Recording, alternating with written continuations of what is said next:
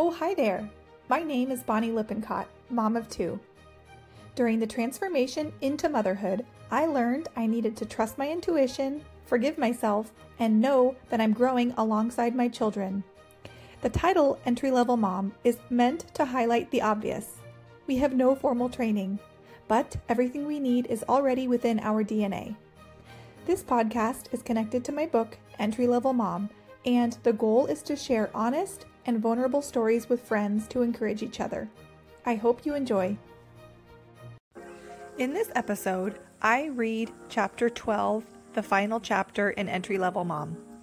Motherhood is a mind game, and for me, it all started with the way I talk to myself inside my own head and my core beliefs. In this episode, I share what I've learned. I talk about placebo effect and confirmation bias, and I hope you enjoy. Please remember to be kind to yourself. Chapter 12 Self Talk and the Power of Belief. I begin this chapter with a quote by an unlikely source in a motherhood book, David Goggins, from his book Can't Hurt Me. I love this book. He says, Only you can master your mind, which is what it takes to live a bold life filled with accomplishments most people be, consider beyond their capability. It was the beyond their capability that struck me because when I became a mother, so much that was required of me was beyond my capability. I was entry level, it was a new phase of my life, and I was growing. I held on to this quote and this truth when I felt like motherhood was just too hard. After learning this truth, it has led me to continue pushing myself further than I thought possible. And it all started with self talk. Self talk. Negative self talk as a mother used to consume me.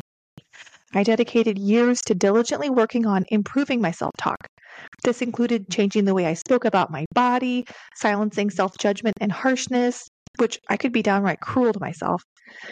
I became adept at dismissing negative thoughts about my belly fat. I taught myself to let go of replaying conversations and berating myself with thoughts like, Why did you say that? Instead, I trained myself to offer compliments when I saw my reflection, like, You were so strong. Or replay a conversation. I thought, You were gentle in that moment. Positive self talk is a skill that I continuously strive to master. Nowadays, I tell myself, Good job, hun, probably 20 times a day. I added the hun one day as a gentle way to address myself, and it felt so nice I kept it. When reflecting on my mistakes, I approach them with grace, understanding they are opportunities for growth. Even when imposter syndrome creeps in, which it usually does every day at 2 p.m., I address it head on. For instance, at work, I remind myself, you bring value wherever you go. It's crucial to offer myself believable affirmations that resonate with me, rather than generic statements like, I am brilliant, I am successful. Some days those affirmations work wonders, but on other days I tailor these affirmations to ring true in that specific moment. What if it all works out? However, even with all that practice, when I became a mother, that negative inner dialogue resurfaced with surprising intensity. I was taken aback by its boldness. Thoughts like, I thought I would be better at this. Or, worse yet, my go to cutting words, my baby deserves a better mother than you, haunted me. I was torturing myself with my self talk. I hadn't yet learned how to be kind to myself as a mother, and my old patterns merged. Now, present day, I understand that self talk is a way for us to make sense of the world, just like we tell ourselves stories to comprehend our surroundings. Since I was shocked how hard motherhood was, my mind went into its old habits of trying to make sense of the world, and I told negative stories about myself. The world is messy, though, and so is motherhood. Honestly, when I first became a mom, I genuinely believed I would naturally excel at it. I laugh now because this belief, well, it stemmed from the kind compliments of friends and family who believed I would be a great mother. I assumed I would instinctually know what to do most of the time. However, just like any other skill, it took time to learn and grow. I've tried countless times to talk myself out of writing this book with thoughts like, This book idea is ridiculous. This book idea is self indulgent. Who would truly benefit from this? Or don't embarrass yourself. Don't put yourself out there like that. However, I refuse to let those negative thoughts dictate my actions. I wrote this for me, for my younger self. And if it helps a fellow parent, that would be phenomenal. The lesson I've learned is to strengthen the muscle of self talk during motherhood. Three examples where I mercilessly beat myself up were oversleep, stitches, and a black eye. First, sleep.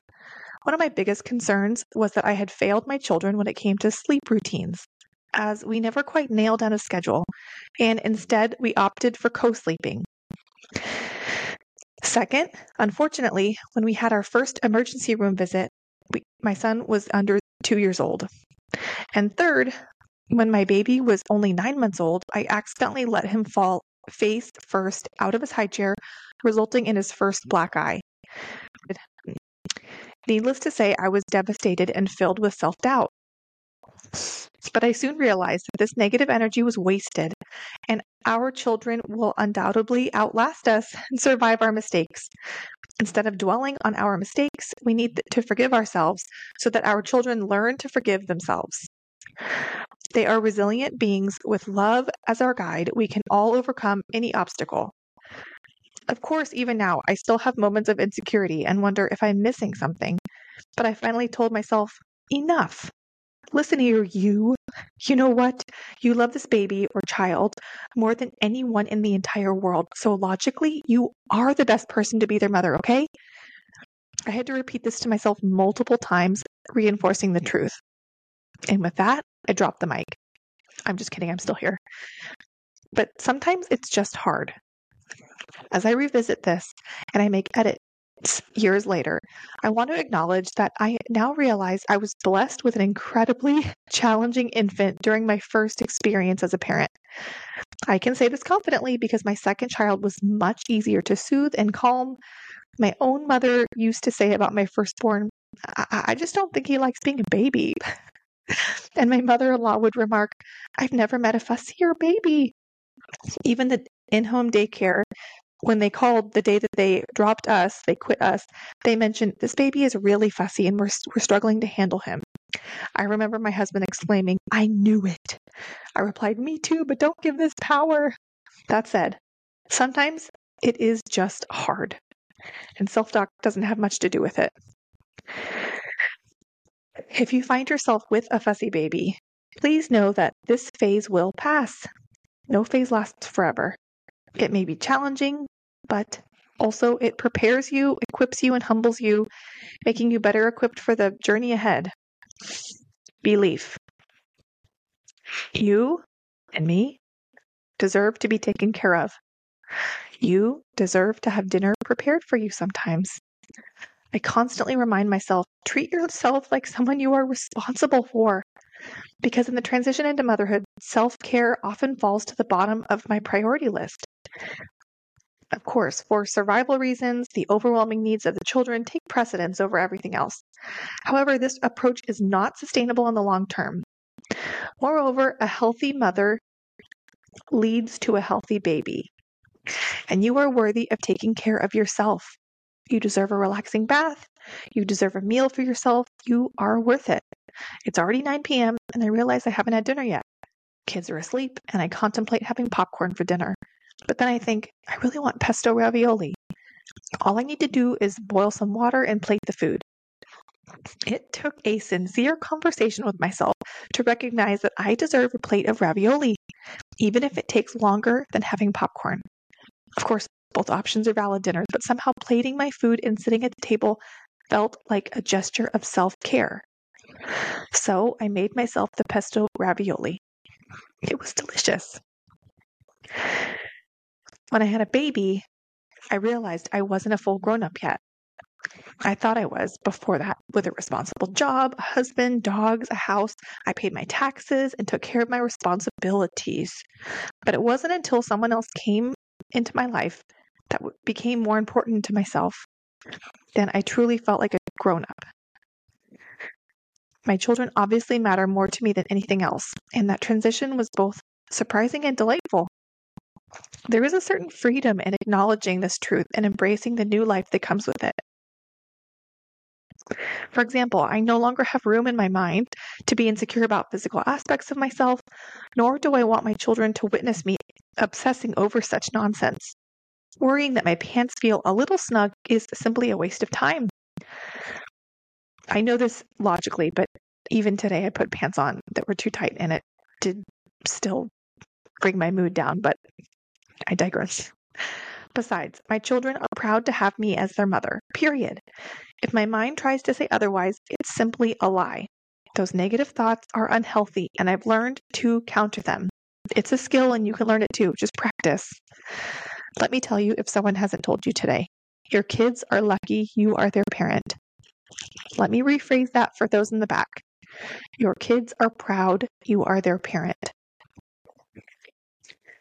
Reassurance and moms get it done. I learned I can do everything with one hand. I learned I can function on little to no sleep, with little to no food, because who has time some days? I learned I could pump and take a conference call at the same time, and thank goodness for camera off and mute functions. I learned we can gather and make meal trains. I was the recipient of one, and it's life altering. To support each other, I learned that by being honest, it lifts all of us up. As I write this, I feel like a warrior mother, ready to fiercely protect my children. I hope you feel the same way about yourself. You can include this in your affirmations. I now include I am a good mother in my morning affirmations alongside the cliche ones I am smart, brave, beautiful, loved, kind, powerful. I initially started with I am a better mother than I was yesterday, and I am learning because it, it felt more authentic that day. You are doing an amazing job, one that is divinely important. Keep going and stay the course. Your children are listening to you, and eventually they'll start putting away their toys, just as you've been asking them to. Not always, but they'll surprise you. Embrace the moments of snuggling when they want it. I used to worry so much about co sleeping with my son, but now he sometimes wants to sleep on his own, and I miss him. I wrote this when he was three. I'm glad I didn't rush him away too soon. He let me know when he was ready. As Brene Brown said, our kids will survive us. The kids will be okay. Feminine Life Force. In the book Maiden to Mother, Sarah Durham Wilson explores the profound transformation that occurs when we embrace motherhood, tapping into the depths of our feminine life force. It became clear to me that this journey required significant inner work, and each of us embarked on a unique path. By sharing my experiences with you, I hope it prompts introspection into your own inner journey. One valuable lesson I learned was to embrace a deeper understanding of my monthly hormonal phases and harness their power. Through the journey of motherhood, childbirth, and postpartum, I gained profound insights into my own hormonal cycle. For example, I strategically scheduled important meetings during ovulation when I felt the most energized and capable. I became more compassionate towards myself during the luteal phase, allowing myself to honor my moods and needs without self criticism. For instance, I no longer talk myself out of enjoying a bowl of pasta in the week before my period. Now, during menstruation, I rest and delve into, into introspection. Each phase of the monthly cycle can be a gift, just like each phase of motherhood is a gift. It offers lessons and new lenses to view yourself.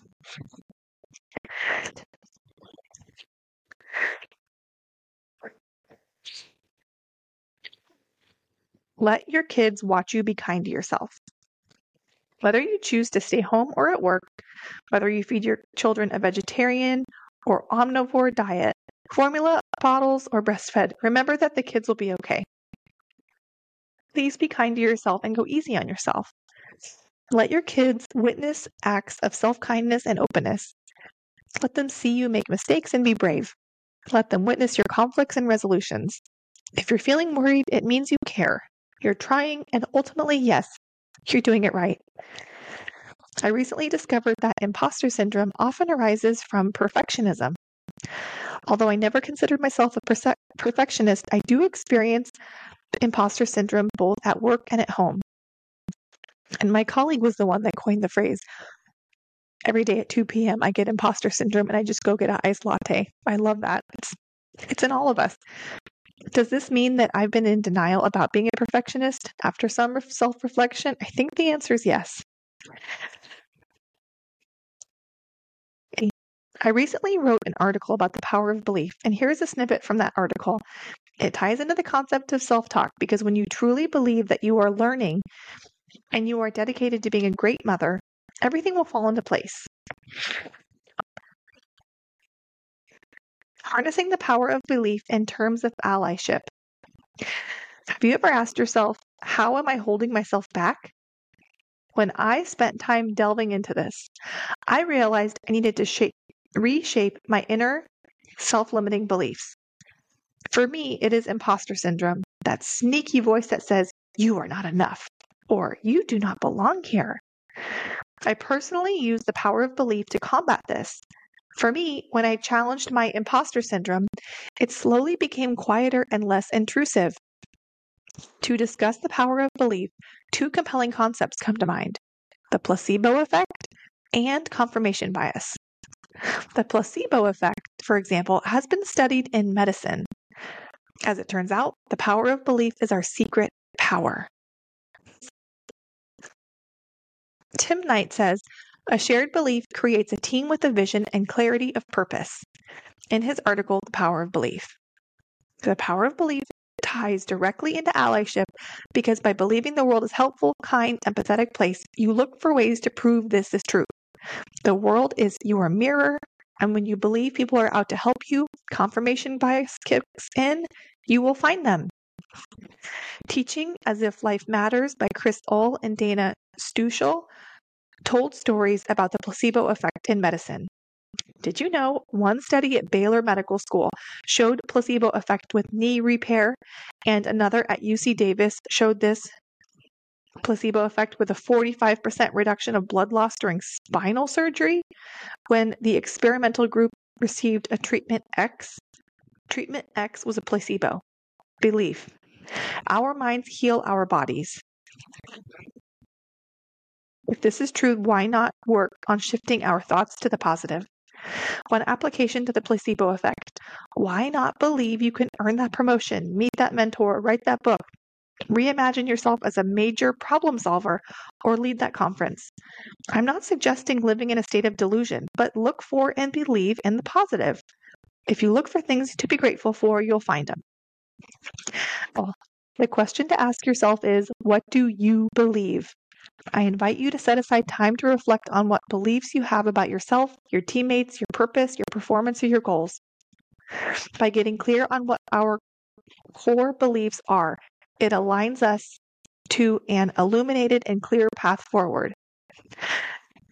As Gandhi says, our beliefs are our destiny.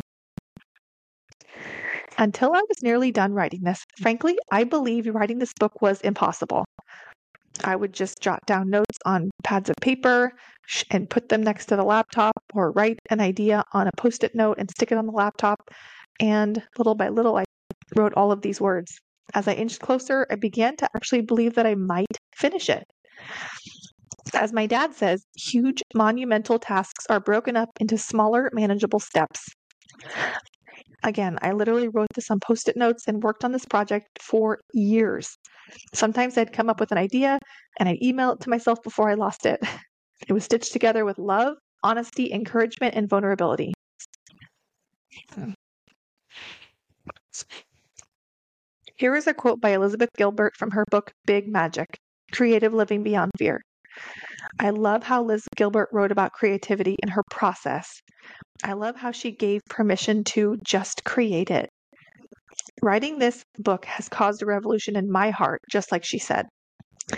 Liz Gilbert says, Do whatever brings you to life then. Follow your own fascinations, obsessions, and compulsions. Trust them. Create whatever causes a revolution in your heart. What I wish I knew. I've come to realize that being present is a solution to many of our problems. The key is to be fully engaged in the moment and be wherever your feet are. When you allow yourself to be present and fully inhabit your body, the power of belief can work wonders. Three quotes Affirmations are like a seed planted in soil. Poor soil or growth. Rich soil, abundant growth. The more you think to the more you choose to think thoughts that make you feel good, the qu- quicker the affirmations work. Louise Hay. Transmutation. Grapes must be crushed to make wine. Diamonds form under pressure. Olives are pressed to release oil. Seeds grow in darkness. Whenever you feel crushed under the pressure or you're pressed or in darkness, you're in a powerful place of transformation and transmutation. Lalah Delia. I appreciate the seeds quote because it serves as a reminder to tend to the soil of my life. It reminds me to nurture my environment and to take care of myself physically and mentally, and to engage in activities that promote well being. Just as a gardener nourishes the soil to support the growth of the plants, I must nourish my own being to allow my affirmations to take root and flourish. I'll end with this. I titled this book Entry Level Mom because we don't have training. As moms, we're all entry level, but for the role of mom, all what you need is already within you. The title Entry Level Mom was not chosen as a lighthearted joke. It holds a deeper meaning. It highlights the fact that when you embark on a significant professional role, you typically need prior experience or qualifications. However, the journey of becoming a mother is different. Motherhood is considered entry level because there's no official certification or license required. The qualities and skills needed to fulfill the role of a mother are already ingrained within us through our life experiences, inner wisdom, innate guidance encoded in our hearts. I have come to realize I can unlock these inherent abilities with the passage of time, a gentle and compassionate approach, and an abundance of love. It is a process of discovering and tapping into maternal instincts and nurturing capabilities that reside within my DNA. Embracing this perspective has allowed me to approach motherhood with a sense of trust in myself, and I learned that I can unlock the natural wisdom with grace, time, and love. Thanks for listening.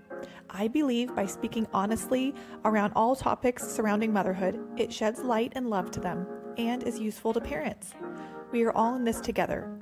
Books by Bonnie Lippincott has links to my social media pages, and it's where you can buy a copy of Entry Level Mom Book or any of my other books. As always, please remember to be kind to yourself.